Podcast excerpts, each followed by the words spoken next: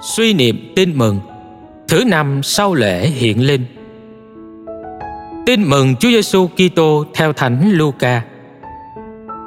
Khi ấy, Chúa Giêsu trở về Galilea trong quyền năng của Thánh Thần và danh tiếng người đồn khắp miền xung quanh. Người giảng dạy trong các hội đường của họ và ai nấy đều ca tụng người.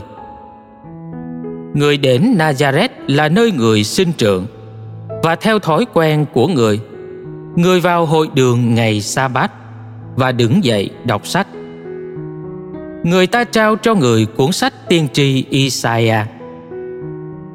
Người mở sách và gặp chỗ có chép rằng Thánh thần Chúa ở trên tôi Vì Chúa đã sức giàu cho tôi Sai tôi đi rao giảng tin mừng cho người nghèo khó Chữa lành những người sầu khổ trong tâm hồn Loan tin giải thoát cho kẻ bị giam cầm, Cho người mù được thấy, Giải thoát cho người bị áp chế, Công bố một năm hồng ân của Thiên Chúa. Người xếp sách lại, Trao cho viên phụ trách, Đoạn ngồi xuống. Mọi người trong hội đường đều đưa mắt chăm chú nhìn người. Người bắt đầu nói với họ rằng Hôm nay đã ứng nghiệm lời kinh thánh tại các ngươi vừa nghe. Và ai nấy đều công nhận lời người Và ngạc nhiên vì những lời hấp dẫn thốt ra từ miệng người.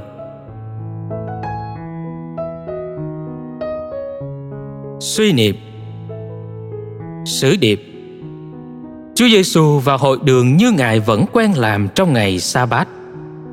Đối với Kitô hữu, việc cầu nguyện riêng tư với Chúa là điều cần thiết, nhưng cầu nguyện chung với cộng đoàn là điều quan trọng không thể thiếu được.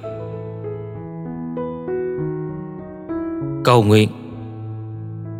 Lạy Chúa Giêsu, Chúa thường thờ phượng ở hai nơi công cộng là hội đường và đền thờ.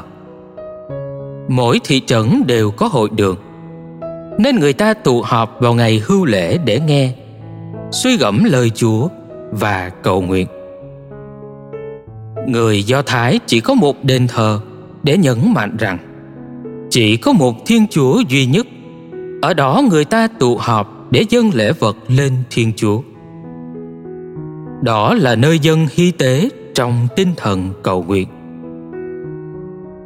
Lạy Chúa Giêsu, phụng vụ lời Chúa như chúng con tuân giữ hôm nay, phản ánh công việc tại hội đường. Tức là mỗi người cùng lắng nghe lời Chúa, cùng suy gẫm và cầu nguyện.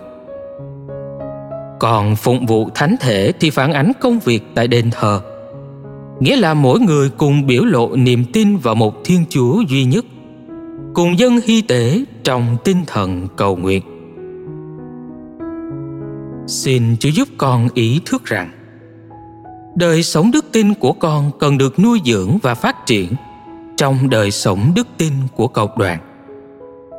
Bởi vì cũng như một cục than sẽ luôn chảy hồng rực sáng nếu nằm cạnh những cục than khác. Nhưng nó sẽ bị lùi tàn nếu đứng riêng lẻ một mình.